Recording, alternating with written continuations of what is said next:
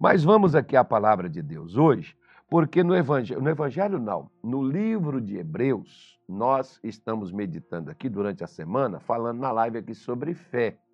E aqui, em Hebreus 11, versículo 33, o apóstolo Paulo, possivelmente seja ele o autor desta carta, disse o seguinte: os quais pela fé venceram reinos, praticaram a justiça, alcançaram promessas, fecharam as bocas dos leões, apagaram a força do fogo, escaparam do fio da espada, da fraqueza tiraram forças, na batalha se esforçaram e puseram em fuga, puseram para fugir o exército dos estranhos. Ou seja, né? Vamos pegar aqui, vamos devagar, nós vamos aqui degustando, nós vamos aqui analisando, investigando. Como dizia um amigo meu, né? Vamos esmiuçando aqui, sem ter pressa, porque quem tem pressa come cru e come quente, ainda queima a boca e passa mal. Então, não tenha pressa. Ah, não, mas eu queria logo só explicar logo tudo. Não, vamos com calma, vamos por parte, vamos devagar. Um pouco aqui, um pouco ali, um pouco acolá. E daqui a pouco você tem todas as informações que você precisa. Pois bem, nós falamos aqui na quarta-feira, né? Nós falamos aqui desse mesmo versículo. Então, eu estou voltando aqui, porque ontem você viu aí, o Samuel fez a nossa live. E aí você, fui colocando aqui, para interagindo, nesses próximos dias também, nós vamos acrescentar mais outras coisas aqui nas nossas lives, para poder você também ir recebendo outros conteúdos, recebendo outros alimentos também, para você estar nutrido e vencer. Pois bem, então a Bíblia diz que eles alcançaram promessas. Eu falei isso aqui na quarta-feira, né?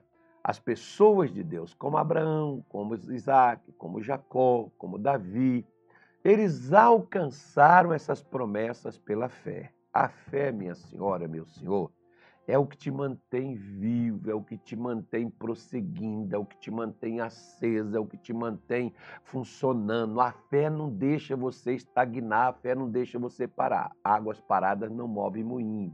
Águas paradas vai daí aquele mosquitinho da dengue, ninguém quer essa coisa, ninguém já chega de praga, não precisa criar mais, então não deixa esse negócio. Então é a mesma coisa, a vida parada vai criar pragas, vai criar problemas. Você vê que mesmo o povo de Israel não entrando na terra de Canaã, eles ficaram no deserto por 40 anos, mas você viu que Deus não deixou eles pararem?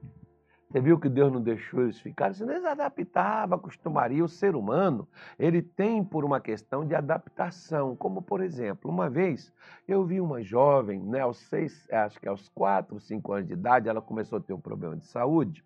Ela estava com 16 anos, quando o repórter estava entrevistando ela, fazendo uma entrevista sobre certos tipos de doenças, comorbidades que as pessoas carregam, e ela tinha uma dessas, e ela disse assim: eu aprendi a conviver com a doença. Aprendi a conviver com a doença. Tem uma vida normal. Aí o camarada diz: ai, você come qualquer coisa, você come isso, come aquilo. Ela falou: não, aí não. Então, a vida não é normal, né?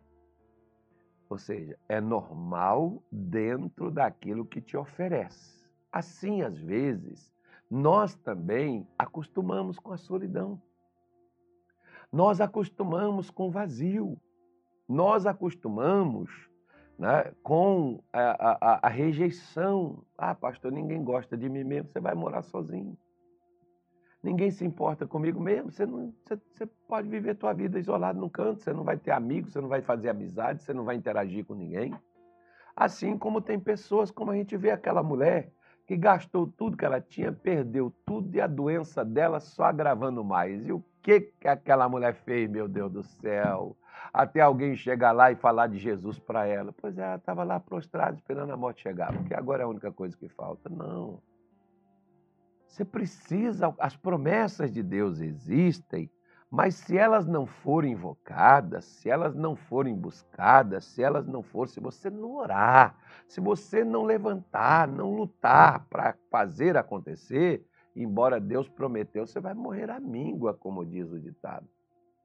Você vai ficar para trás. A fila anda e às vezes nós não estamos andando, estamos parados. Deus, por exemplo, chegou para Jacó e disse para ele: Jacó, eu sou o Deus lá de Betel, você lembra? Eu sou aquele Deus com quem você fez um compromisso. Volta para lá. Estava na hora de Jacó voltar. Jacó ficou ali, como esses dias na oração de segunda-feira, por exemplo, aqui no nosso, a oração das 5, eu falei sobre Jacó. Jacó, ele queria só uma mulher, Aí deram a mulher errada para ele. Ele trabalhou mais 7 anos pela mulher certa, agora ele tinha 2. Porque a primeira não era a que ele queria, agora ele tem a que ele queria. Agora ele trabalhou 7 anos para sustentar essas 2 mulheres, os filhos que elas deram para ele. E ele está lá conformado, mas não era o que Deus queria. Deus queria que ele fosse embora, que ele saísse dali. Deus queria que ele voltasse lá para a terra que ele prometeu a Abraão, a Isaac, e era para Jacó, e por consequência para Israel. Era a promessa, mas promessa que você não reivindica. O missionário Soares, por exemplo, te dou uma dica. Eu gosto de indicar coisas boas para os outros, porque eu gosto quando as pessoas me indicam coisas boas. O missionário tem um livro chamado Exija os Seus Direitos. Nesse livro tem umas frases, por exemplo, uma delas que eu guardo, é que o missionário diz assim: o direito que você não reclama não existe. Você vê falar de muitas coisas que o pessoal diz: a Constituição, no artigo tal, no parágrafo tal, diz isso. Se bem que a Constituição, às vezes, não está valendo muita coisa, não. Mas a lei, seja para uma coisa, seja para outra, a lei funciona. A lei vale. A caneta na mão de alguém que pode assinar esse negócio aí, ela vale muita coisa, Então, você precisa entender, que se você tem um direito, mas você não reclama, não usa esse direito, é como se ele não existisse. É a mesma coisa daquela pessoa que está doente, mas recusa procurar o médico, recusa tomar o remédio. Ela sabe, o médico dá o remédio, mas não vou fazer isso. Quantas pessoas às vezes vai lá, descobre que está com uma doença grave, um câncer, por exemplo, aí o médico diz: olha, vai fazer uma radioterapia, tantas sessões. Não, eu não quero fazer isso, eu não vou passar por esse negócio, eu não quero ficar sem cabelo. Morre! Poderia salvar a pessoa, mas a pessoa não luta. É a mesma coisa das promessas de Deus. Jacó lutou com Deus. Para quê? Porque disse: se tu não me abençoares, eu não te solto. Eu quero a benção, eu quero mudar, eu quero vencer, eu quero deixar de ser esse cara medroso, eu quero deixar de ser esse sujeito que lutou com suas próprias forças. Eu consegui coisas, mas praticamente eu não tive a benção de Deus. Eu quero a benção de Deus para mudança pessoal, porque, olha, a mudança financeira Jacó tinha. A mudança, ele saiu de solteiro para casado com 2 mulheres, agora ele tem 4. Então, mulher não era o problema para Jacó. Jacó, filho, não era o problema. Prosperidade, dinheiro, riqueza não era o problema. Jacó estava rico. Mas uma promessa de Deus, porque ele disse que nós seríamos bem-aventurados, porque seríamos uma terra deleitosa. Bem-aventurado significa feliz. Não está lá no Salmo, por exemplo, que feliz é a nação cujo Deus é o Senhor?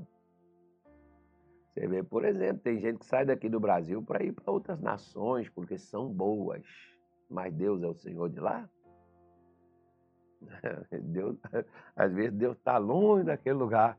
A nação é boa para ganhar dinheiro, é boa para viver bem, é boa para poder ter, criar família. Mas é feliz? Aí é outra coisa, Aí é outra conversa. Pois é, estou falando hoje para a senhora, para o senhor. Tem esse vazio. Tem essa coisa aí. Você precisa alcançar as promessas de Deus. Maria, ela orou dizendo: Senhor, cumpra-se em mim segundo sua palavra. Ela orou para que as promessas de Deus se cumprissem na vida dela. Aqui mesmo em Hebreus 6, verso de número 12, ou versículo de número 12, ele diz assim, olha: para que não vos façais negligentes. O que é uma pessoa negligente? Uma pessoa negligente é aquela que desperdiça o que tem. Isso é um negligente, que amanhã você vai precisar disso. Tem gente que desperdiça o tempo. O tempo vai te cobrar depois. Tem gente que desperdiça dinheiro. O dinheiro você vai precisar dele depois. Agora ele não vem mais. Tem gente que desperdiça. As pessoas estão desperdiçando o que elas querem, né? Aí ele diz, pelo que não façais negligentes, mas sejais imitadores dos que pela fé. Pelo quê? Pela fé e perseverança herdam as promessas. Como é que Abraão, Deus chega para ele e prometeu, como é que Abraão herdou as promessas? A fé. Ele usou a fé para receber, porque herança é um direito. Mas você, se você abrir mão dela, se você não reivindicar ela, você já viu que às vezes tem gente que quer pegar o que é do outro, né? Até a herança. A Bíblia nos mostra de um camarada que foi com Jesus dizendo assim, Senhor, fala aqui com meu irmão, porque está querendo ficar com a herança do nosso pai, ele não quer me dar a minha parte. Jesus disse, olha, eu não fui colocado para ser repartidor, tenho um juízo para isso. Aquilo não era função espiritual. Tem pessoas que, às vezes, elas estão lutando com coisas que não são espirituais e que a pessoa deveria procurar o local apropriado. Tem pessoas que vêm comigo, eu digo assim, ó, isso aí não é espiritual. Isso aí você precisa de um advogado. O advogado é que vai lhe orientar. Eu tenho uma noção, mas não tenho a direção. Você precisa de um advogado, porque o advogado é a mesma coisa. Ah, isso aí você precisa fazer. Nós precisamos entender isso. Então é o meio de você herdar as promessas de Deus à fé, reivindicar o cumprimento delas. Aquilo que Deus prometeu fazer na sua vida, fazer na sua família. Eu tive, por exemplo, 3 promessas que em 1992 Deus me deu. Uma era pessoal, a outra era espiritual e a outra era ministerial. Deus cumpriu essas 3 promessas. Por quê? Por causa da oração. Eu fui reivindicar, pedi, o Senhor prometeu. Eu estou crendo aqui, eu estou esperando o Senhor fazer, eu estou esperando cumprir essa promessa aqui. Eu orei para que aquela promessa se cumprisse.